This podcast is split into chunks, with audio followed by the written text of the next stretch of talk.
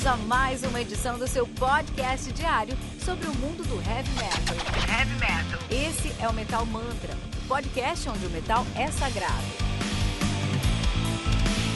Apresentação: Kilton Fernandes.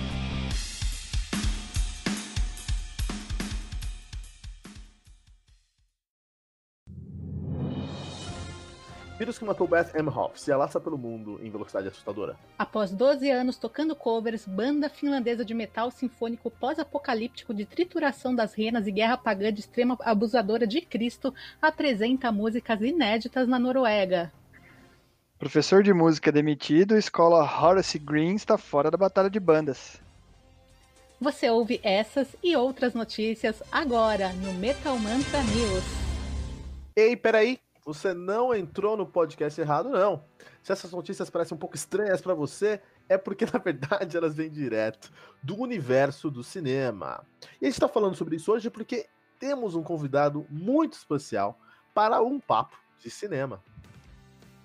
Seja muito bem-vindo, Elvésio Parente. Obrigado pelo convite. Elvésio, que é músico, cineasta, crítico de cinema e faz parte do Partido Podcastinadores, podcast sobre cinema e séries de TV. Elvésio, você conseguiu adivinhar aqui quais filmes que a gente estava falando aqui na, na, nas nossas notícias de abertura do Metamanta de hoje? Olha só, é, quando falou de Betchenhoff, eu lembrei que eu vi o Contágio, na, porque quando deu essa história de pandemia, vírus, aí eu pensei, vamos, vamos ver alguns filmes desse. Eu vi esse, vi aquele do, do é, do, do, macaquinho que tem o Dustin Hoffman. Vi, vi, alguns vídeos, alguns filmes desses que tem, então esse é o, é o contágio do, do Soderbergh. O, o professor de música demitido da escola tá fora da batalha de bandas, isso é muito fácil porque isso é a escola do rock. Eu não lembrava o nome da escola, mas isso é a escola do rock. E o outro, é, eu colei. É, eu, eu sei a resposta, mas não, eu não tenho muito, muito mérito nisso. Eu sei a resposta que é o o. Como é que é aqui o nome? eu sei a resposta que é o Heavy Trip, mas eu sei porque eu colei. e eu fiquei curioso com essa, com essa sinopse. E tem uma amiga minha finlandesa que tava, ela tinha uma banda aqui comigo e ela atualmente está morando na Finlândia. Eu vou mandar uma mensagem para ela hoje mesmo perguntando se ela conhece esse filme. Mas eu acho que triturar carne de rena é normal lá na Finlândia, né? Não tenho a menor ideia, nunca fui lá. Muito legal. Vocês assistiram esse filme também, Fernando? Ih, O Heavy Trip eu não vi, cara. Foi o único daí que eu não vi também. Mas eu fui dar uma olhadinha nele, assim, também de curiosidade aqui. parece ser comédia é, pastelona, assim. Parece ser divertido pra não precisar pensar muito. São os melhores tipos de filme. Eu acho eu acho que todo mundo aqui vai assistir o Heavy Trip, porque eu também não assisti. Mas fiquei morrendo de curiosidade, porque parece ser bem, bem engraçado. Inclusive, você que tá ouvindo metalmantra.com.br, fala pra gente se você já ouviu, já assistiu o Heavy Trap, ou se você assistiu depois do episódio, o que você achou lá do Heavy Trap pra gente. Eu Vest, seja muito bem-vindo aqui ao Metal Mantra. Muito obrigado por você estar conosco hoje. Obrigado pelo convite. É, eu queria agradecer pelo, pelo convite, pela oportunidade. Também queria agradecer pela paciência e disponibilidade de vocês, porque o, o Kilton entrou em contato comigo e me convidou para um tema que eu pensei, cara, eu não vou contribuir muito com esse tema. E aí eu comecei a sugerir outras ideias, e aí trocamos ideias, ideia daqui, ideia dali e tal, e acabou que acho que eu mudei toda, toda a agenda de vocês, toda a programação de vocês. Agradeço por essa oportunidade, porque acho que com esse tema novo eu vou poder contribuir muito mais. Mas eu que peço eu... desculpa por ter convidado você para falar sobre trituração de renas antes. Isso deve ser mais divertido. É que na verdade é o seguinte, eu curto heavy metal, eu tenho uma história com heavy metal. Eu nos anos 90 eu tive uma banda, a gente gravou CD, eu toquei no Jô Soares, a gente foi para é São Paulo. Que eu falar, cara. É, a gente foi para São Paulo para abrir show do, do, Blind Guardian no KVA, então sim, eu tenho uma história com, com metal. Só que eu não, não ouço muito metal, eu ouço muito mais rock and roll e assim, legal metal, só que eu não entendo. Então, se tu vai, vai falar coisas de metal novas, não, não conheço. Vai falar coisa de rock and roll dos anos 70, eu conheço quase tudo, mas heavy metal eu curto ouvir, mas não é um troço que eu, pô, vou conhecer a, a banda, vou conhecer, não, desculpa, não conheço. Ah, então tem que, tem que, ouvir mais Metal Mantra. Metal Mantra está falando sobre metal novo lá todo dia. Inclusive, se você gosta de rock setentista de 2020, tem que ouvir Opeth, seu Elvis Parente. Mas ah, você está sentado aqui com a fã da Guardian. É, era uma... Ah, é? Cara, eu vou te, vou te falar é que o show que a, gente, que a gente abriu pro Blind Guardian foi um show que não foi legal. Porque eles estavam eles estavam numa onda de fazer a, a, uma turnê tocando acústico. e foi um show que a galera não curtiu. Acústico, exatamente. É, ah, olha, eu tenho outras versões desse show de 1997. Tenho amigos que estavam lá. Eu não, eu não estava porque eu era muito, muito, muito jovem. Eu não tinha idade ainda. Aliás, eu tô bem. É, porque quando eu falo para todo mundo que eu comecei em ir aos shows do Blind Guardian a partir de 2002, todo mundo fala: Nossa, 2002 faz tanto tempo. E caramba, agora a gente tá aqui com o Elvésio que tocou em 97 na abertura do show do Blind Guardian. Esse show que não teve espaço para poser, foi um show assim que só foi fã mesmo, foi super pequenininho, né? É que nem você tá falando, um show acústico. Mas em compensação naquela época, o pessoal, é, eu, eu soube que o, o a galera, os, os, músicos, eles foram no, nos barzinhos ali perto da Paulista. Tinha uma chance assim para para ter contato com os músicos sem ter que pagar Valeu. por meet and greet, né? Bastava pagar uma cerveja. eu tenho uma história muito boa desse show. Inclusive, eu sei de uma história é, desse show de 1997 que dava até para encontrar com os caras do Blind Guardian lá nos, nos bares ali perto da, da Avenida Paulista, ali no Praia Paulista. É, era uma chance que você tinha de trocar uma ideia com eles sem ter que pagar por meet and greet. Bastava pagar uma cerveja, não é? Eu tenho uma história muito boa nesse show, mas não tem a ver com o Blind Guardian, tem a ver com o nosso show de abertura. Eu tocava na banda Dust from Misery e a história foi a seguinte: é, tem duas coisas que acontecem muito no Brasil. Uma delas é a galera não quer. Então, é, eu tenho uma história muito boa desse show do Blind Guardian. É, não, não da banda, mas do, do, nosso show de abertura. Eu tocava na banda Dust from Misery. E tem duas características que acontecem muito. É, uma delas é o brasileiro gosta de galhofa. Um faz um negócio e o resto vai na pilha. E a outra coisa que acontece, pelo menos aqui no Brasil, é a galera não gosta de show de abertura. Então o que acontece? A gente foi tocar e, pô, o fã do Blind Guardian não queria ouvir a banda, de, banda nacional desconhecida. Não, vamos, a gente quer ouvir o original. A gente quer ouvir o que a gente pagou para ver o outro. Então vamos. E aí tinha gente vaiando. Ok, faz parte. Não, não vou ficar magoado com isso. Mas aí teve, teve uma hora que é o seguinte: a gente tinha uma música que tinha um riff que ficava assim. E aí o pessoal pegou o tempo desse riff e cantava Vai tomar no tchan, tchan, tchan, tchan, tchan, tchan, vai tomar no tchan. E aí, de repente, sei lá, começaram cinco, aí de repente tinham 10, aí de repente tinham 50, de repente tinham 700 pessoas no caviar mandando Vai tomar no tchan, tchan, tchan, tchan, tchan. Isso virou uma piada interna dentro da banda que sempre que a gente tocava isso depois, a gente parava, o baterista parava pra gente mandar o Vai tomar no. É isso que eu ia falar, cara. Você tinha que ter incorporado isso aí nos, nos próximos shows. Você mesmo tinha que ter chamado a galera. Cara, Agora todo Na hora, eu, eu, me senti muito mal. porque você tá, você tá lá e, e o pessoal tá xingando. E não é, não, é, não é uma sensação gostosa. Mas, cara, depois a gente riu muito claro, dessa história. Essa história foi muito engraçada. Até hoje eu acho essa história muito, muito legal. Porque, assim, a galera tava me mandando para aquele lugar, mas estava no meu ritmo. Eu tô definindo o ritmo que você está me mandando para aquele lugar. Muito bom. Se fosse hoje em dia, tinha virado meme, né? Com certeza. Sim. Se fosse hoje em dia, teria, teria videozinho no YouTube no dia seguinte, então. É, ia ser mais divertido. Mas, ok. Eu vou catar, vou, vou catar a música o, no YouTube pra, pra vocês ouvirem. Aí eu vou, vou dizer onde é, é, onde é, que é o ponto. A gente pode levar esses filmes a sério? Eu vesto. É, parte sim. Parte a caricatura, porque é engraçado você ver essas coisas, mas parte é, faz parte. E assim, você falou de caricatura, eu, eu, me lembrei direto do, do This Spinal Tap. Não sei se vocês conhecem esse filme. This Spinal Tap é um documentário fake feito nos anos 80 sobre uma banda de hair metal.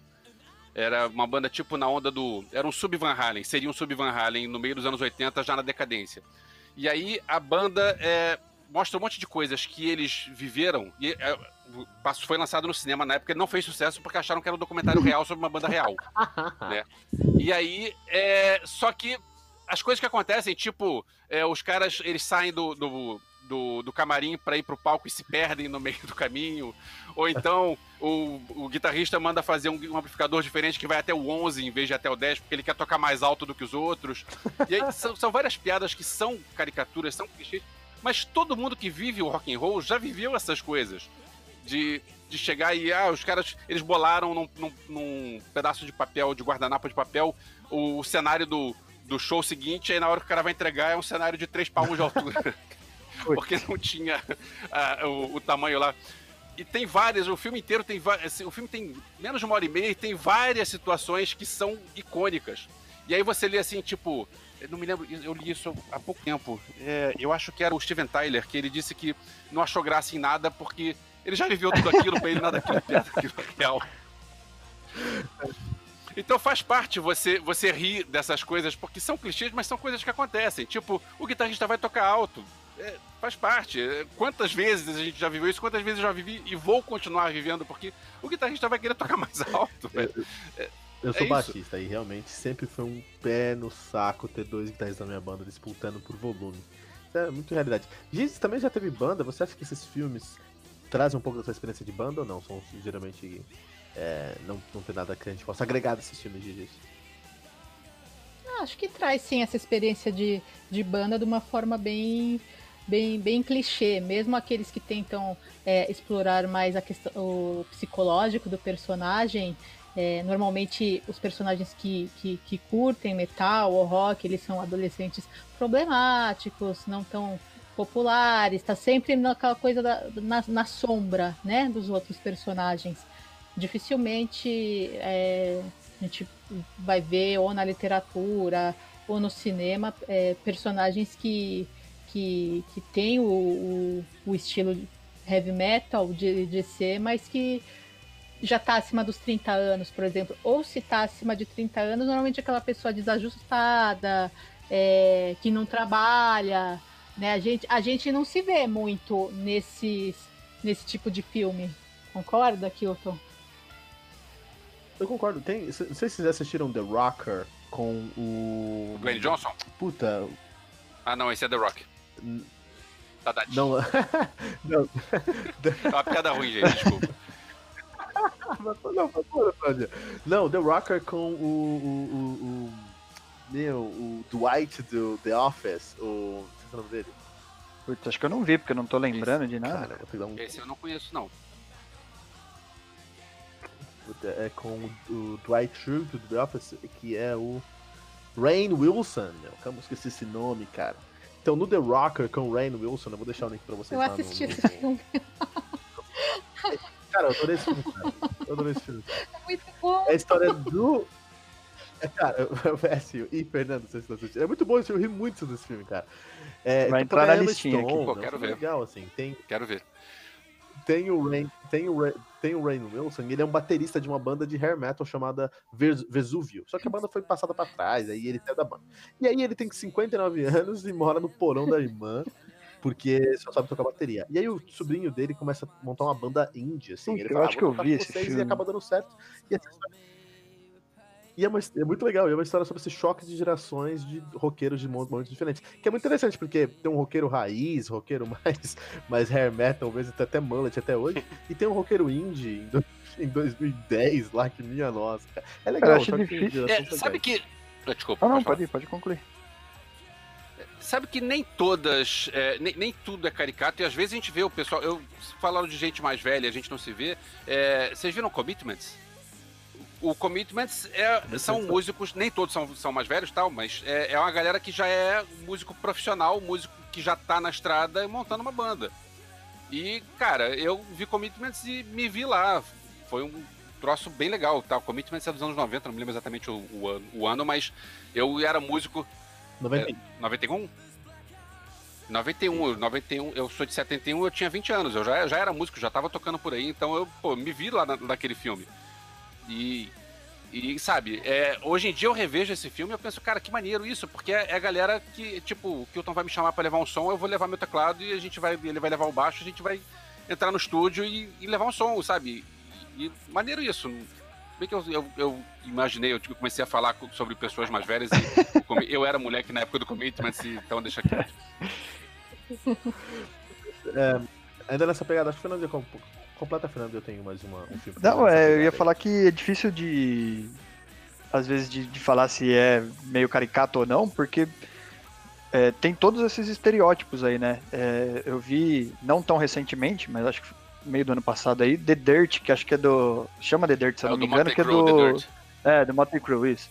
É muito legal. doido, velho. A, a, vida dos caras era muito louca, assim. Aí você não sabe se é exacerbada a coisa ou se eles. Eu acredito que eles eram. Tipo, muito louco mesmo, sabe? Quando os caras começam a fazer sucesso e perde. Parece que perde a mão, assim. Os caras. Então. Você... Mas eu só, queria desenhar uma linha aqui, porque acho que eles não eram loucos, acho que eles eram criminosos. Mas o David tem uma série muito legal no Netflix que eu recomendo, que é David Brent Life on the Road. Então, David Brent é, é, o, é, o, é o Michael Scott, tem um The Office americano que tem o Michael Scott, o, The Office original em inglês, como vocês bem sabem, talvez nossos ouvintes não saibam, o The Office original é com David Brent, é o Michael Scott do, do, do The Office americano, que é, que é, é, é interpretado pelo uh, Rick Gervais, né? E ele tem 50 e poucos anos, 40 e poucos anos, e o sonho dele é ser um músico, cara. Então a série toda fala sobre isso e é muito legal, mas eles fizeram um spin-off onde ele realmente pega a, a, a, o FGTS dele, junto com algumas outras economias, e investe numa turnê Pô, pra bacana. Inglaterra, cara. É uma, é uma história que.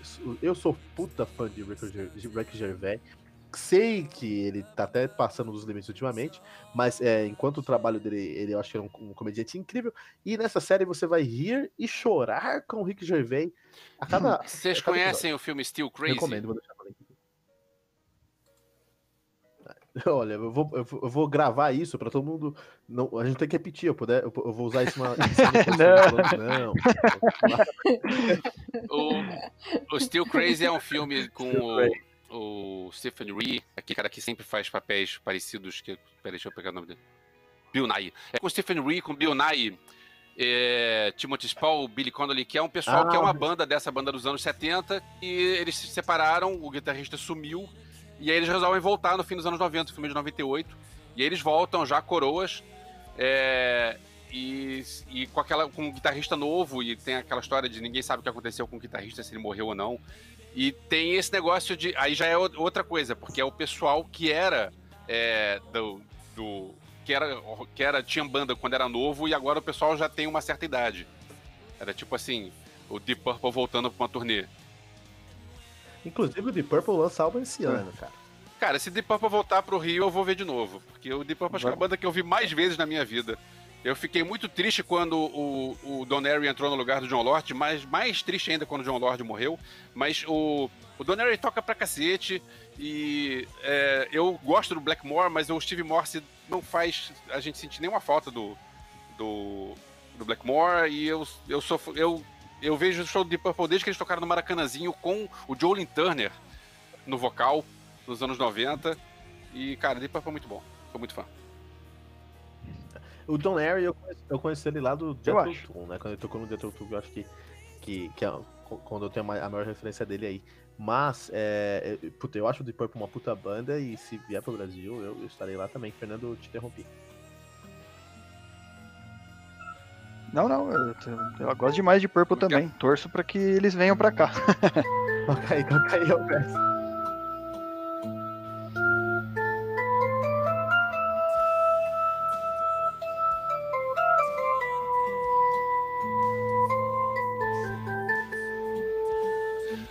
Algo assim, né?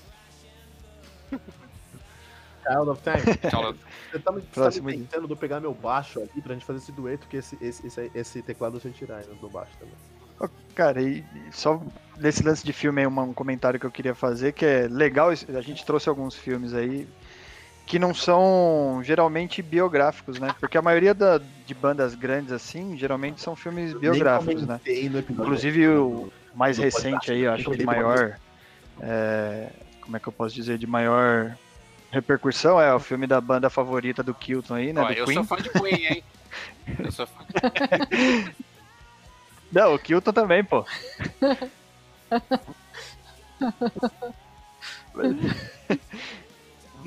Eita. Não, e o filme. O filme, enfim, retrata né, a trajetória da banda e todo, sei lá, egocentrismo ali de Fred Mercury. Eu, particularmente, achei o filme bem legal e tal. E, mas tem muito disso, né? As bandas grandes geralmente são biográficos, né? E aí eu, pô, curioso aqui com você, queria saber de você, Alves, quais são os filmes biográficos de rock, heavy metal, enfim, em geral, que você poderia recomendar, já que talvez você conheça aí mais é, filmes de bandas que a turma possa não conhecer, e qual a, o músico, de repente, ou a banda aí que você acha que daria um grande filme? É, sobre o, o Queen, você, esqueceu que depois um ano depois do Queen teve o Rocketman, do, do Elton John, é. que também é outra realmente, biografia, realmente. É, que também, também é bem legal. Inclusive o Rocket, eu prefiro o Bohemian Rhapsody porque eu sou mais fã de Queen do que de Elton John, mas o, o Rocketman foi mais é, escrachado a ponto de mostrar tudo, todas as podreiras que o Elton John se metia, enquanto uma das críticas que tinha com relação ao Rhapsody era vamos deixar todo mundo bonitinho aqui. Mas eu sou muito fã de Queen. Oi. Será que isso não, só te cortando. Será que isso não tem a ver com a própria influência do, do Elton John é, durante o tem. processo? Porque e ele é ele é uma pessoa que ele é mais escrachadão assim, né? Ele, meu, ele ele continua fazendo aparições por aí, participa de coisas, ele é um cara divertido Sim. assim, né? Ele tá pro jogo sempre, né? Então talvez acho que eu acredito que ele mesmo tenha feito questão talvez de, de, de trazer à tona essas sim, situações. Só que eu achava que ele, por ser Sir Elton John, que ele ia se comportar, é, querer uma, uma, uma visão um pouco mais comportada da vida dele. E para nossa sorte, como fãs de cinema e fãs de música, ele não quis uma versão mais comportada e eu achei o filme bem legal. Mas voltando ao, ao filme do Queen, eu não vou perder tempo de vocês, não. Mas quem quiser ouvir. Sobre o primeiro episódio, a gente gravou, a gente gravou um, um podcastinadores sobre o, o filme. E eu vou contar aqui uma versão resumida da minha história com o Queen. Porque eu costumo dizer que eu tenho altos muito altos e baixos muito baixos e o meu alto muito alto é que eu sou muito fã de Emerson Lake Palmer e eu consegui entregar uma partitura pro Kit Emerson, tecladista da Emerson Lake Palmer, durante um show em São Paulo também, em 93, e ele tocou a partitura que eu entreguei para ele. Cara, que sensacional. E, assim, eu tenho o, o vinil Parabéns, do cara autografado com o meu nome, ele escreveu. Assim, eu, eu tenho um alto muito. Eu tenho o boné que ele usou naquele show. Tá, tá aqui comigo. E Pois é, agora o baixo muito baixo é que eu sou fã de Queen, eu era moleque em 85, na época do Rock in Rio 1, e para quem não é do Rio e para quem não viveu os anos 80 no Rio, aquele lugar onde foi o Rock in Rio era muito, é muito longe hoje em dia. Na época era muito mais longe, na época era um absurdo de fim do mundo. Só tinha lama em volta, não tinha nada de civilização por perto. E tinha um boato assim de que ia ter uma uma grande, grande catástrofe que Nostradamus previu, que vai ter uma grande catástrofe. E aí era tudo. Ir pro Rock in Rio era um troço muito, muito difícil para quem era mulher, eu tinha 13 anos na época. Mas eu queria muito ver Queen e eu enchi o saco da minha mãe. Minha mãe falou com minha tia e fomos. Minha tia levou, me levou, me levou minha irmã mais velha e minha prima mais velha. E a gente foi. A gente viu Lulu Santos, Kid Abelha, Eduardo Sec, B-52, os Go-Go's. No meio das Go-Go's, a minha tia, vamos embora. Tava no fim do mundo. E eu, naquele momento, eu pensei, eu preciso sair correndo. Eu quero ver o Queen. Eu já era fã de Queen na época. Só que eu pensei, se eu, se eu sair correndo, eu nunca mais volto para casa. Porque a única lembrança que eu tenho do Rock in Rio 1 é lama. Pariu, eu não lembro de mais nada além de lama. Era só lama para tudo quanto é lado que você olhava. Então, assim, eu fui a um show do Queen e eu não vi o show do Queen porque eu saí mais cedo. E foi um troço que foi doloroso até 2008, quando teve o Queen com Paul Rogers lá perto e eu fui. E no meio do show eu comecei a chorar, que eu pensei, cara, eu tô vendo o Queen, finalmente. Aí você quis ir embora antes. E depois eu vi também. Aí quando teve o Rock in Rio de 2015, eu acho. 30 anos depois, aí eu levei minha filha e meu sobrinho e minha sobrinha. Aí eu já era o tio velho, né? Já tinha mudado a geração. Não, mas aí foi ao, foi ao contrário. Meu irmão falou: Você topa levar meu filho? Eu disse: Eu topo se ele ficar até o fim. Eu não saio antes de acabar. E a gente viu e foi o máximo com o, o menino lá, o Adam Lambert. O Adam Lambert é o máximo. E. Tá, não vi com o Fred Mercury, não tem como, mas, cara, o Paul Rogers é o máximo, o Adam Lambert é o máximo. Roger Taylor e Brian May são deuses. E quem fala mal de Queen, eu vou, vou cair aqui e vou ver o Fla-Flu.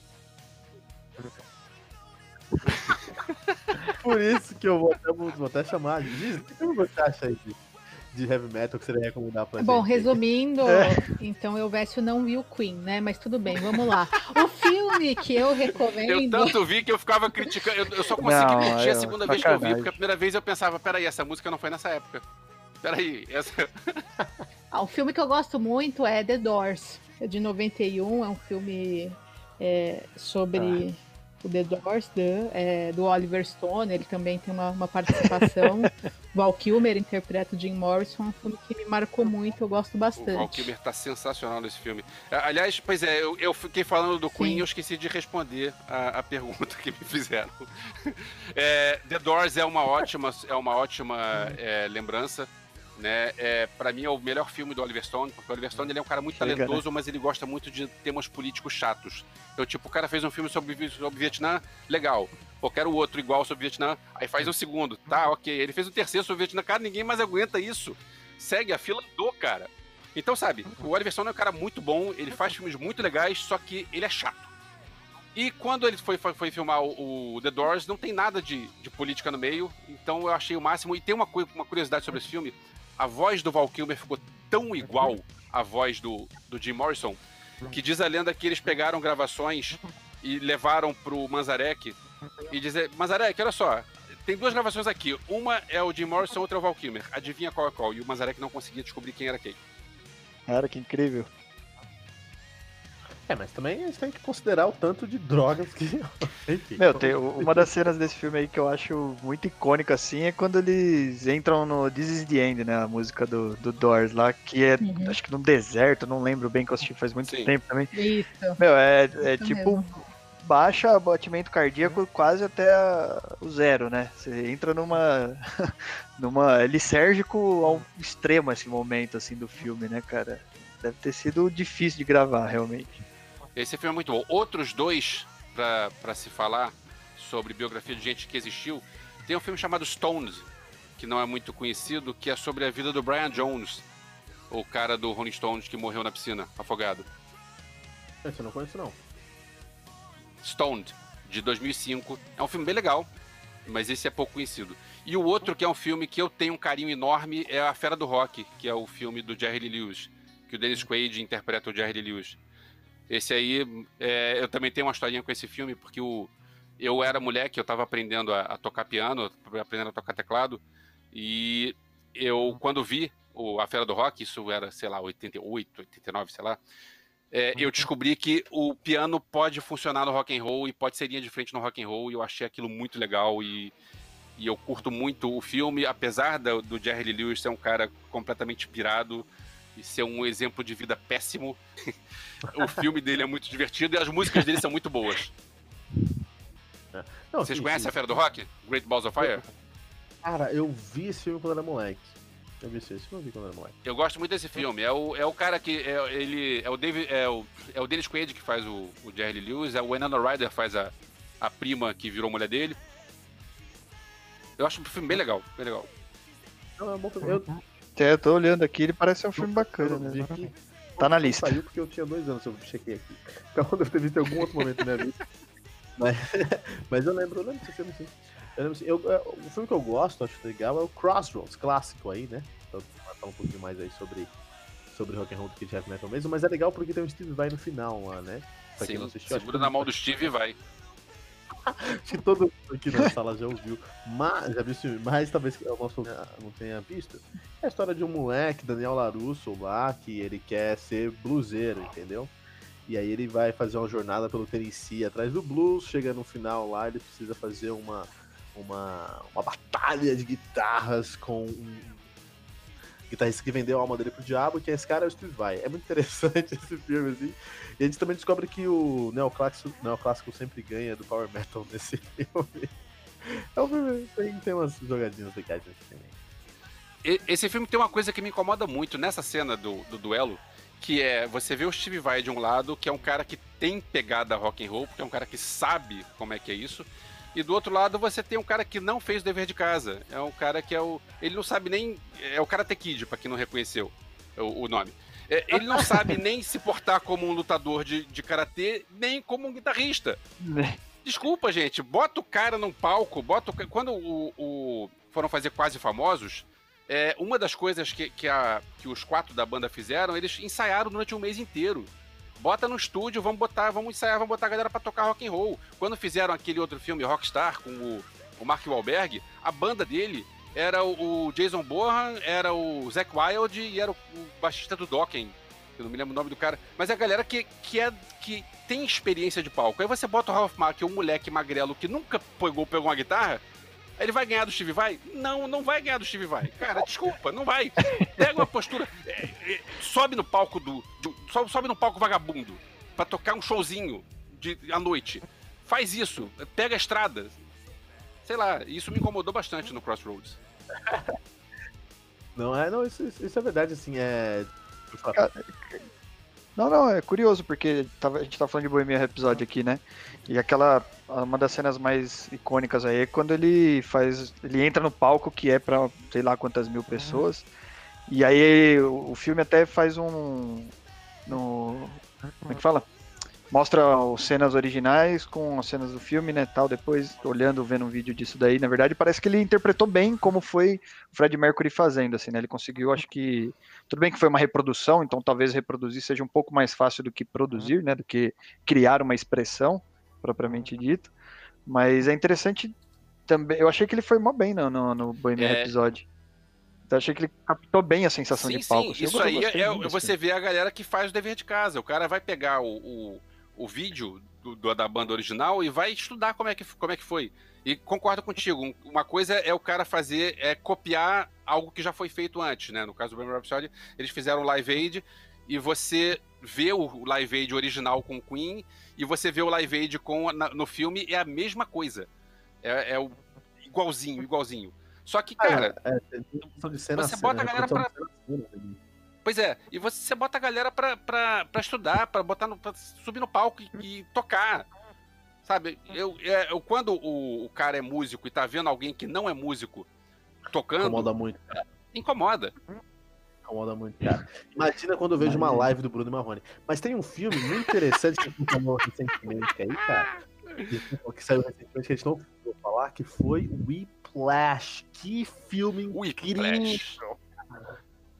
É, o Whiplash é sensacional. É que eu tô tentando manter a linha rock and roll demais, assim. Pois né? é, o cara, o cara entrou no jazz. Vamos agora Puta, falar de jazz. Não, o Whiplash, eu bati palma de pé. É, é, muito bom mesmo. Mas eu acho que, é, apesar de ser jazz, pra gente, pra quem escutou o Metal Mantra, que tá acostumado com Weird Prog, com Prog Metal, acho que também tá nessa pegada. Eu gostei muito desse Whiplash. E o Miles, Teller, Miles Teller aprendeu bateria, porque dá pra ver ele tocar cada C mínima daquela partitura. É incrível, cara. É incrível mesmo. Isso aí era uma curiosidade, era uma dúvida minha mesmo, se ele, se ele tinha sido dublado ou se ele quem tava tocando, porque. É, deve é. ser difícil para quem não conhece nada. O cara vai fazer. Por mais que ele vá aprender, ele fica um ano para tocar o Whiplash. Tipo, é, tem, tem coisas que são, que são emendadas digitalmente. É, teve aquele filme recente, The Green Book, é, que tem Bem o Mahershala Ali tocando piano. Não é ele tocando piano, você vê no filme ele tocando e tal, só que o que aconteceu? Eles colocaram um pianista para tocar e colocaram uma Mahershala filmando e trocaram as mãos digitalmente. E eu diria que o filme seguinte do diretor do Whiplash, que é o Damien Chazelle, isso aconteceu e também, mas ninguém admitiu, mas quando o Ryan Gosling toca no La La Land, quando ele toca aquela cena do, do La La Land que ele tá tocando num restaurante e o piano vira, com efeito de luz, vira só um piano solo, cara, aquilo lá não é o Ryan Gosling tocando, desculpa. Mas. não, é. Eu gosto do La La Land, mas não é ele tocando. Fiz uma, uma, pesquisa rápida e sim, o Miles Teller toca em o Flash. Eu já, eu já, já suspeitava disso porque dá pra ver ali cada semínima sendo, sendo é, representada, mas assim, ele que toca mesmo. Uma coisa, uma coisa que. Uma implicância minha, sabe? Só que essa coisa é só uma implicância minha. O diretor da minha Chazelle, ele fez Whiplash, que é um filme sobre o baterista de jazz. Aí depois ele fez o La La Land, que é um filme sobre um pianista de jazz. Aí depois ele fez O Primeiro Homem, que é um filme sobre o Armstrong. Só que ele pegou o Armstrong errado. Ele devia ter feito um filme sobre Louis Armstrong. Ele fez sobre Neil Armstrong, fez um filme sobre, astro sobre astronauta. Aí eu pensei, pô, não tem graça. E banda. E só pra terminar aquela nossa perguntinha lá, banda que você acha, ou né, músico que você acha que daria um filme bacana, assim, que você conhece me dá produção, me dá, me dá uma grana que eu produzo um filme sobre os mutantes. Olha aí. E aí? Olha, eu tinha curiosidade de ver alguma coisa sobre, sobre coisa nacional e, e os mutantes seria um, um troço bem bem. Não, é, não, vou dizer que é fácil de fazer, porque não, nunca é fácil de fazer. Mas os Mutantes, a carreira deles como banda, na época da Rita Lee, durou só cinco anos. Então você não tem um troço pra, que pega uma extensão longa de tempo para você pegar um monte de, de, de, de, coisas de épocas diferentes. Não, você pode pegar só fim dos anos 60 e início dos anos 70. E os Mutantes foram importantes pra cacete, foram, porque era uma época que não tinha rock no Brasil e os caras estavam tocando rock and roll ao lado do, do Gilberto Gil e do Caetano Veloso. O que é muito então, sabe, eu, eu acho. Eu, eu acho o é, Mutante eu, muito eu, eu gosto bastante também. Gigi, você tem alguma, alguma, alguma banda que você gostaria que fosse retratada num filme? Acho que eu gostaria de ver o System of a Down num filme. Eita! eu, não vi, eu não vi isso chegando. Por quê? Por quê? Acho que daria, seria interessante. É, também, né? Eu acho que seria uma boa oportunidade também para expor algumas questões políticas da, da, das raízes da banda, falar um pouco da, das questões da Armênia, do genocídio armênio. Acho que eu, eu pego um pouco por esse lado. Seria uma banda, é uma banda que tem uma, uma história é, interessante, uma música muito muito particular, que fez um sucesso muito forte aí no começo dos anos 2000, mas que também tem tem esse, esse, esse posicionamento político bastante forte é, e vendo tem aí as raízes num, num, país que poucas vezes a gente vê, vê celebrado no cinema, principalmente aí a questão do, do, geno, do genocídio armênio e que eles inclusive já cele, celebraram é, turnê é, lembrando do, do, genocídio armênio, e esse é um, um, tema que eu acho que deve ser lembrado, é uma causa que deve ser lembrada. Então, foi por ah, isso que eu pensei nele. Não tem mais ninguém para recomendar agora disso. Excelente sua pergunta. A resposta foi maravilhosa. Pois é. Perfeito. Elvete, muito obrigado pela participação.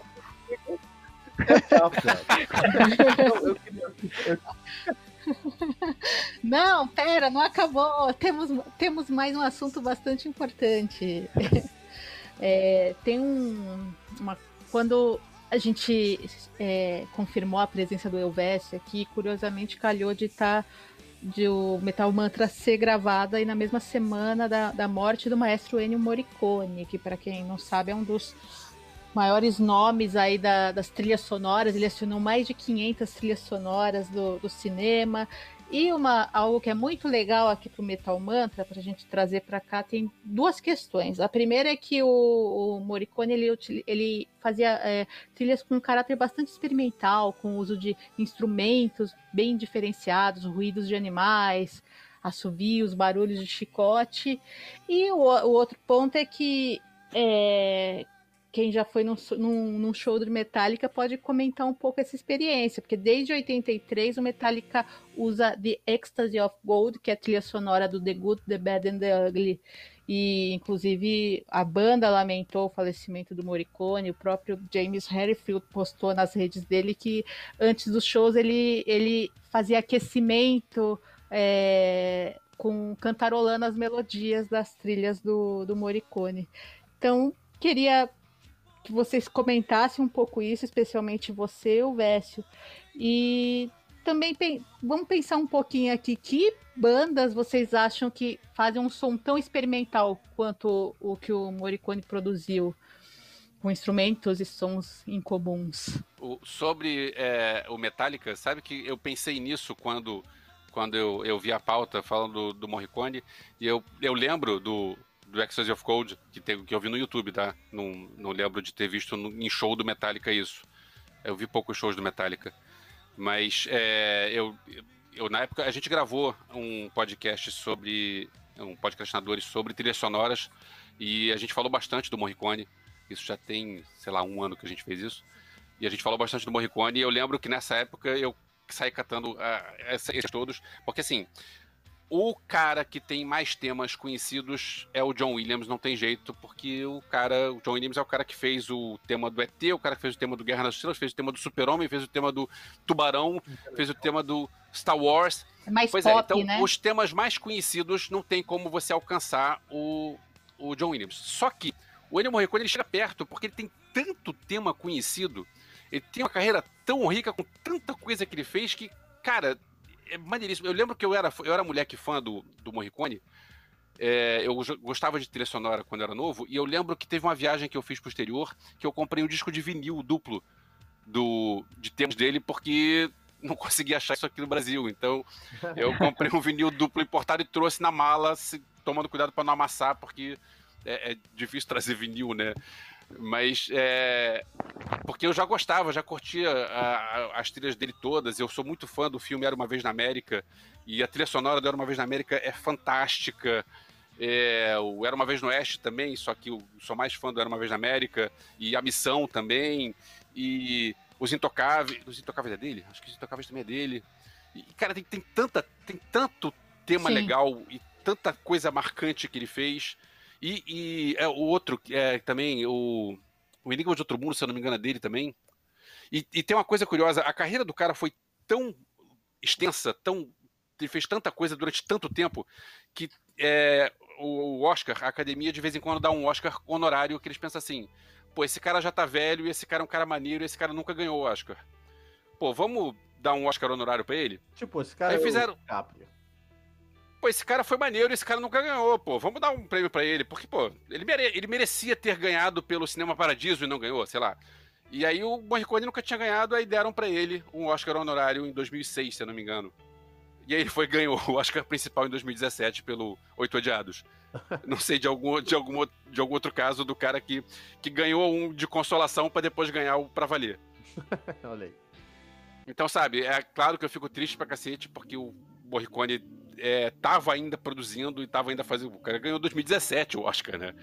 É, mas, cara, é, é admirável pensar que pelo menos o cara fez coisa pra cacete antes de ir embora. Maneiríssimo.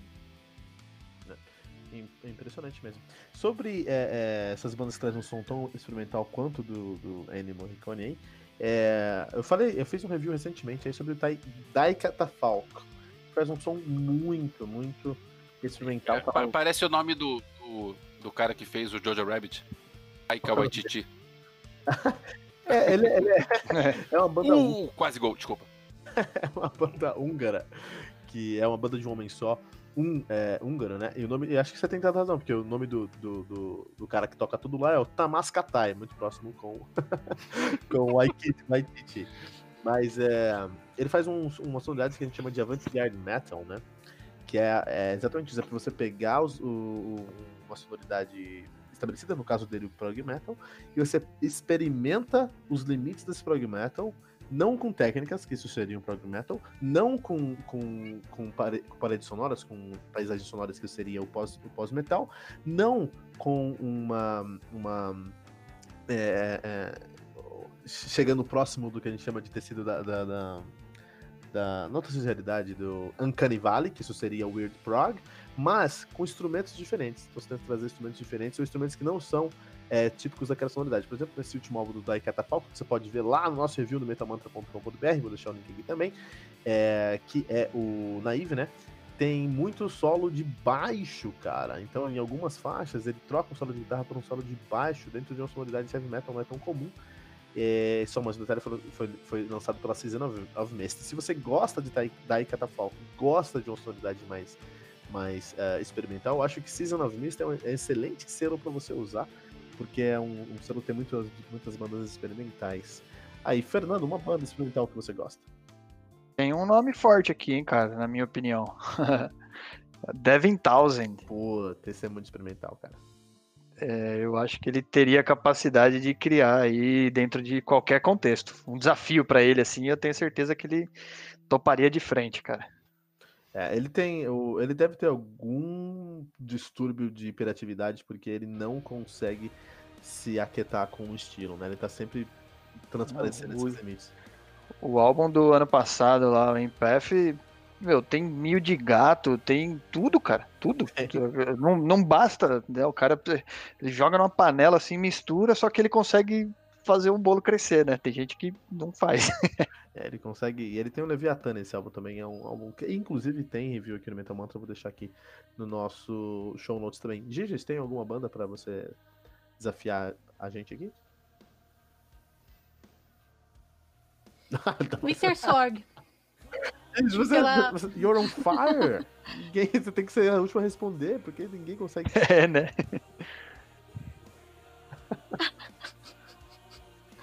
Ai, não fala isso. Comenta, por favor. Conta tudo que o Winter Sorg já, já fez, a diversidade de sonoridades com as outras bandas lá na Suécia. Por favor, Kilton, conte para os ouvintes é, então, as é, histórias. Fazem, eles fazem um folk metal, mas eles. É, o folk metal ele é muito abrangente. Você tem folk metal dentro do black metal, tem folk metal dentro, dentro de uma coisa mais power, né? Por exemplo, o. o, o aquela banda italiana, meu. Uh, Elvin King, né? Como Elvin King, por exemplo. Elvin King, por exemplo. Elvin King, Mas, sim. É, o, como eles são, estão na Suécia, eles quiseram tomar aquela, aquela temática do viking, né? Então eles têm um viking folk metal. Não é viking metal, viking metal tá dentro... É uma outra pegada, Viking, não chama Winter Soldier, ou até mesmo uma marcha de Viking Metal, não é. Mas eles também têm uma, uma pegada muito grande de prog metal, cara. E é como se vikings estivessem experimentando os limites da cultura viking, cara. É um som muito, é um som muito interessante, mas eu acho que ele acaba sendo menos experimental do que no caso o, o, o Tai Catafalque, mas ainda mais experimental do que o Devin Townsend, porque eles um, têm muito da cultura sueca, do, da cultura viking e na Suécia especificamente, na sonoridade deles. Então, eles ainda eles desafiam, desafiam os limites ali do, do da sonoridade é, é, é, do, do, do, folk metal, do viking metal e do prog metal, mas ainda tá dentro de uma caixa sueca, assim, de uma, uma, uma caixa até folclórica, né? Por exemplo. Mas, só pra gente Antes de acabar, deixa eu sugerir um filme rock and roll, porque a gente começou a falar de filmes rock and roll, citei alguns aqui, mas tem um que eu sou muito fã que eu não citei, que é o Quase Famosos. E Quase Famosos é uma banda que não nunca existiu, é, no início dos anos 70 e eles começam a fazer sucesso e a história é a seguinte, é um, um garoto, um adolescente, que ele, pelo telefone, ele entra em contato com a revista Rolling Stone e aí ele diz que ele é um repórter e a Rolling Stone diz, cola nessa banda. E ele começa a ir nos shows e na turnê da banda, e a banda tá num momento que vai crescer e talvez vire capa da Rolling Stone, e aí tem um empresário que vai entrar para colocar eles para para fazer turnê de avião em vez de fazer turnê de ônibus e tal, e tá nesse momento todo do, da banda. E uma coisa que é muito legal desse filme é que é um filme dirigido pelo Cameron Crowe e é autobiográfico do Cameron Crowe, porque quando ele era moleque, ele acompanhou eu não lembro qual foi a banda, mas acho que foi Almond Brothers, alguma banda dessa assim, que ele era moleque e ele começou a ah, escrever ah, para Rolling Stone, acompanhando uma banda dessas também. Então, várias das histórias que você vê no filme aconteceram na vida real, na vida do, do Cameron Crowe. Claro que o filme não é um filme biográfico, então não é, não é para contar a história como é para ser. Mas, cara, eu, é um filme tão legal, tão gostoso. Tem uma cena, a gente falou de Elton John, tem uma, tem uma cena do. que eles brigaram. Tipo, o guitarrista brigou com o vocalista e ele sai, eles estão numa cidadezinha pequena, e aí ele vai para uma festa do, do garoto local. E aí no dia seguinte o ônibus para lá, ó, cara, vambora, né? Vamos, vamos, vamos, vamos, o ônibus tem que seguir. E aí tá todo mundo com cara de bunda no ônibus, um olhando pro outro, tipo, pô, né? E aí começa a tocar a música do Tiny Dancer, do Elton John, e aí a galera começa a cantar, cara, essa cena sensacional. Esse filme é sensacional. Eu recomendo esse filme pra todo mundo. Esse filme é, é um dos meus favoritos de todos os tempos. Quase famosos. Esse filme, esse filme eu gosto muito desse filme mesmo, ele muito tem um sentimento bom. de comunidade muito grande, e buscando aqui, foram experiências semi-autobiográficas realmente do Crow, do Crow com, quando ele fez é, essa experiência de sair em turnê com o The Allman Brothers Band, Led Zeppelin, Eagles e Leonard Skinner. Esse Pois cara é. tinha que fazer esse filme, né? Por favor. Ele fez, teve essa experiência, tinha que fazer esse filme aí. Vamos fazer aqui uma enquete do Twitter, que é uma. Eu vou fazer uma pergunta e vai todo mundo responder em até 140 caracteres, beleza? Então vamos lá. Eu sou, de novo, né? Eu sou péssimo pra essas coisas aí, cara. Cara, eu vou ser o último. Mas é isso que é divertido, cara. então vamos lá.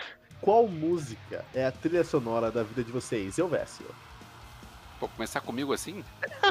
Uma música só? Uma música Nossa, só, mas, candidato. pô, Cuidado. cara, Vamos lá, 140 caracteres não dá pra botar todas as músicas, porque É, é, que nem filme. Qual é o melhor filme? Não, não tem o melhor Sim. filme. Não tem o melhor filme, não tem a melhor música. Tem. Eu, eu falo pra eles. Eu, é, eu falo, velho, mas eles querem sempre colocar quais os três melhores. Eu não consigo. Cara. Dependendo da época que eu tô. Eu sou muito fã de Emerson Lake Palmer, eu sou muito fã de Queen, sou muito fã de The Purple, sou muito Mutantes. Sou. gosto de, de rock and roll, gosto de anos 80, gosto de nacional. É, não sei. Eu vou puxar essa aí. Posso puxar essa então? Não, pera, pera, pera, Isso aqui realmente virou Twitter, que era 140 caracteres, caracteres virou uma thread com um monte de discussão no meio. Então, ótimo. não, vou, vou puxar essa rapidinho. Não vou é puxar um... aqui um assim. Olha aí. É. Tá, chega. Just a small town girl. É. Que, que essa música faz parte do filme Rock of Ages, que é outro filme que eu não citei aqui, que eu também acho muito legal. E faz parte da série Glee. Cada um com a sua referência. né? Eu gosto de Glee. É... Putz, não é, uma, não é um metal nem nada assim, mas é uma música que eu acho a mensagem muito forte, muito bacana, que é Simple Man, do Leonard Skinner. Olha aí, cara. Muito bom. Não vai estar tá aqui no nosso, no nosso background, Giges. Carry On, do Angra. Olha aí, Giges não nega as raízes, né? Nunca, né? Echo, Echo Lady do Symphony X tá, é uma trilha sonora. Então eu vou falar uma música. Carnival 9, Emerson Lake Palmer. Só que não, não cabe em 440 caracteres porque a música tem 28 minutos. Mas cada vez que eu ouço essa música, até hoje, cada vez que eu ouço, eu descubro uma coisa diferente que eu nunca tinha ouvido antes. Imagina, Uma última pergunta pra gente terminar aqui. Qual banda faria uma trilha sonora digna de Oscar? Dream Theater, lógico, Dream Theater. Não é, Fernando? Ah. Com certeza. Eu, eu acho. Eu, quem sou eu pra Eu acho que o Dream Theater ganharia um Oscar por, por melhor trilha sonora. merece uma framboesa de ouro, mas o Sins of a Memory. The Sins of a Memory. Qual banda faria uma trilha sonora digna de Oscar, cara? Eu vou falar aqui, mas eu não vou falar uma banda que faria, uma banda que fez uma trilha sonora que pra mim seria digna de Oscar, né? É, foi o último álbum do Blind Guardian mesmo, né? Os caras que fizeram, que sempre quiseram trazer é, novas experiências para suas comunidades. E no seu último álbum, que também tem resenha aqui no metamanta.com.br, Symphony of the Darklands, isso. Né? É isso? Symphony of the Darklands, o Vest, eles fizeram uma trilha sonora, até com som. É... Como é que o som aparece? É som incidente? Quando, por exemplo, você toca o seu teclado aí, isso a gente chama de, no cinema de, de trilha sonora incidente? É é Incidental? Não sei. Trilha incidental. Incidental, isso. isso. E os caras colocaram todo um planejamento de, de efeitos sonoros incidentais dentro dessa trilha sonora que eles fizeram aqui, o Symphony of the Darklands. Não é o melhor álbum dos caras, mas é uma trilha sonora que merecia um Oscar. Fernando? Não sei, tô pensando ainda. não consigo decidir. Eu, eu também não, porque verso... tudo quanto é banda que eu gosto é velha, então eu teria que pensar em alguém mais novo. mas pode ser, pô. Um Oscar, um Oscar é preto e branco, ué. Mas peraí, é, é uma, uma uma, uma que faria uma, um trabalho. Bom, tá, então vamos lá, vamos, vamos no seguro, vamos no, no, no Play Safe. O Queen, o próprio Queen, tem algumas histórias, tem alguns discos do Queen do, dos anos 70 que. Não, deixa vamos lá, deixa, deixa registrado isso, mas eu vou, eu vou inovar agora. Quem faria uma ótima trilha sonora pro. Não sei se chegaria a Oscar, porque a gente tá falando de cinema nacional, mas quem faria uma trilha sonora muito boa seria a Blitz. Olha só, me convença, vamos lá. Blitz, convenço. Se você ouvir as músicas da Blitz, sempre Blitz. tem uma historinha sendo contada. É o romance da universitária otária que não sabia se fazia sonografia ou veterinária. A arquitetura àquela altura era loucura, mas em compensação, comunicação era uma opção. E você ouve várias músicas deles, e não só o Você Não Soube Minha Marca, é o clássico, que conta uma história, mas tem várias músicas deles que contam historinhas, e tem personagens. É a Betty Frígida e o Rony Rústico. E você tem vários personagens que você pode colocar lá e você pode criar uma história é, baseada no, nesses personagens, e você pode. E o Evandro Mesquita tá aí até hoje. Né? Então você pode. E ele continua compondo. Eu fui no show da Blitz ano passado, no retrasado. Eles só tocaram músicas novas. Eu pensei, cara, como assim eu queria ver as músicas velhas? Mas não. Era só com músicas novas. E que legal que é uma banda que não.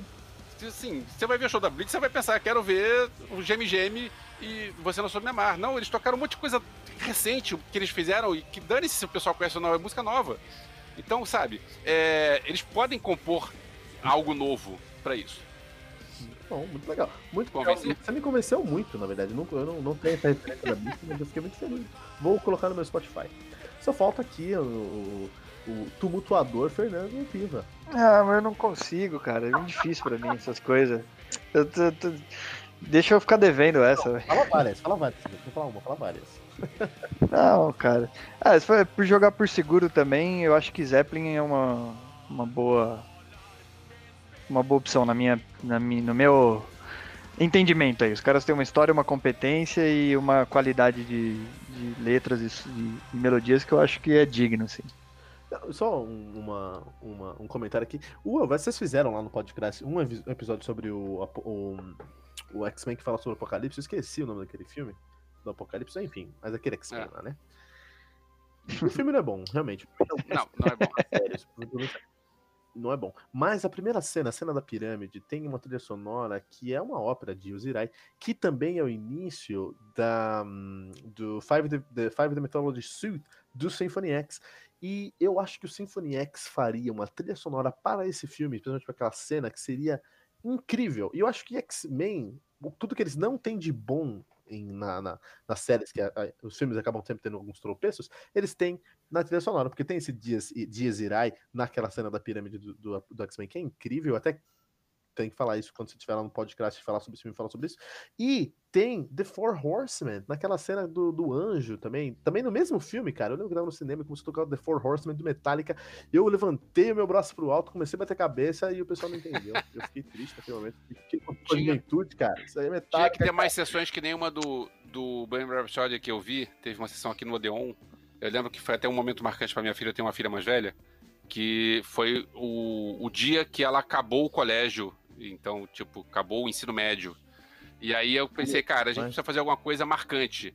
E aí ela é, ia ter uma sessão sing-along do filme. A sessão sing-along eles colocam legendas Olha. nas músicas e incentivam a galera a cantar junto. Então é uma sessão onde tá todo mundo na vibe de cantar a música junto. Então foi, foi bem legal. Deviam fazer mais sessões assim de filmes. Tem pouco isso. Cara, Rio de Janeiro é um bastião da cultura brasileira mesmo. Né? Em São Paulo, cara, se você fizer isso aí, o pessoal vai, vai procurar no Shazam qualquer é letra. É, é. Cara, né? Olha que a cultura do Rio Mas tem, tem uns eventos legais tá? assim, né? ano passado teve, só para não esquecer aqui também, ano passado teve, acho que ia ter uma uma apresentação do Senhor dos Anéis, se eu não me engano, eu não lembro qual do, do dos momentos com orquestra ao vivo. Eu não fui não, mas teve. É, então, é, também não fui não, mas meu, achei a ideia muito louca. Deve, deve mudar totalmente, né, a questão de sensorial teve, da coisa, assim, ter uma orquestra. Teve do Senhor dos Anéis, teve do Guerra nas Estrelas também. E eu não fui porque tava muito caro. Ah, que legal. Agora eu queria ver trilha sonora ao vivo do Corvo, do filme O Corvo. Aqui em São Paulo, a Orquestra Jazz Sinfônica costuma fazer concertos com, com as trilhas mais conhecidas. É, já, eles já fizeram algumas apresentações gratuitas no Parque do Ibirapuera. É um tipo de oportunidade muito legal para fazer formação de público, ou seja, quem não está familiarizado aí com, com, com a música de, de concerto, com orquestra, é, reconhecer essas trilhas mais, conheci mais conhecidas aí do público. E, de vez em quando, na própria Sala São Paulo, tem um concerto didático mais voltado aí ao público infanto-juvenil, também sempre é, tem a apresentação dessas trilhas mais conhecidas, sempre pela Jazz Sinfônica, que é muito conhecida justamente pelas releituras de músicas populares, vale a pena. Impressionante. Tudo que é excelente, tudo que é muito bom, termina. Tem que terminar uma hora. Como um filme é muito bom, tem que ter um fim, então chegamos ao fim aqui do nosso episódio com Elvésio Parente. Elvésio, muito obrigado por sentar conosco. Onde é que o ouvinte do Metamantra pode te encontrar? É, obrigado mais uma vez pelo convite. É, onde pode me encontrar? Bom, podcastinadores.com.br é um podcast sobre filmes e séries. É, a gente. O que, que eu posso falar sobre podcastinadores? Eu gosto do, do, trabalho que a gente faz.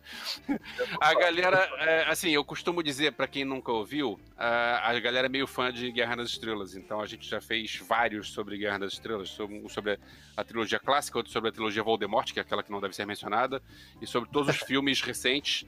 É, os cinco filmes recentes, o episódio 7, 8 9, mais o Rogue One, mais o Han Solo, e também sobre o Manda Mandalorian e também gravamos um ao vivo na JediCon. E também um no May the Fourth, que é um outro, um outro evento de Star Wars que tem. Então, assim, é, é um tema que a galera é muito à vontade para falar. Mas, é, assim, de um modo geral, cultura pop, é, filmes de super-heróis, é, tem o lado musical, sempre tento puxar pro lado musical. Né? A gente gravou sobre trilha sonora, foi muito legal, com a participação do Léo Jaime. É, e que mais? E é um, é um, é um podcast que eu acho bastante divertido. Recomendo. É, eu tenho meus filmes, meus filmes são amadores. É, eu tinha um canal no YouTube, Os Cara Velho Filmes, o YouTube me derrubou. Eu não consegui recuperar meu canal. Eu montei um canal Os Cara Velho Filmes 2, só que tem pouquinha coisa lá. É, não sei se o meu canal um dia vai voltar, mas são curtas que eu faço. Tem um documentário longa-metragem. E eu pretendo terminar esse ano um longa de terror que tô desde 2017 para fazer. É, se não tivesse a pandemia, eu ia dizer que eu toco todo sábado no Madame Surtou de Botafogo. E sexta sim, sexta não no Madame Surtou de Jacarepaguá, com a banda de cover de rock nacional nos 80. Mas é, não tem mais Madame Surtou. não tem mais noite carioca. É, então eu não toco mais. Eu não sei quando é que eu vou voltar a tocar. E eu escrevo críticas de cinema para o site Eu Vi, com H-E-U, euvi.com.br. Eu vi um curta seu, inclusive, é, com o Caruso, né? O Caruso e a esposa chegam num, num hotel e aí a esposa desaparece, né? Até um, um, spoiler aí do curta, meu. Eu gosto muito desse curta. É, eu, eu, eu considero o meu melhor até hoje. Gosto muito dele. Olha aí, comecei bem, começou cara. Começou bem, começou bem. é, comecei bem, pô, legal. Legal. Enfim, sós. Ah, é, tava tentando lembrar o nome desse curta aí. Que bom que eu consegui. E Fernando, quem quiser seguir a gente nas nossas redes sociais, como é que faz para seguir a gente lá nas nossas redes sociais? Só procurar por metalmantrapod, Twitter, Instagram, Facebook, vai encontrar a gente lá fácil, fácil. Demais, muito bom. Segue a gente lá. E Giges, quem quiser receber uma newsletter com conteúdo exclusivo do Metal Mantra, como faz? E o que, que tem? E o que, que tem nessa newsletter exclusiva do Metal Mantra? Em todos os canais, em todas as mídias sociais do Metal Mantra, tem lá o link para você é, se cadastrar na broadcast list do Metal Mantra. Você recebe ela toda sexta-feira pelo Zap. É, tem conteúdos exclusivos, playlists.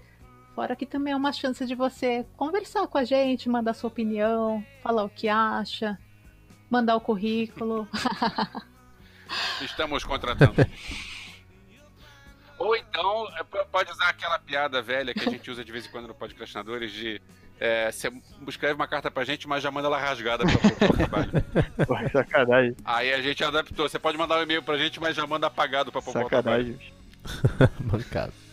Mas você que tá ouvindo aqui o Metal Mantra, eu quero saber de você, né? Qual é a música que é a trilha sonora da sua vida e qual banda tem um álbum que poderia ganhar um Oscar de tão excelente que é a trilha sonora desse álbum aí? E não deixe de deixar seu comentário aqui no mentalmantra.com.br.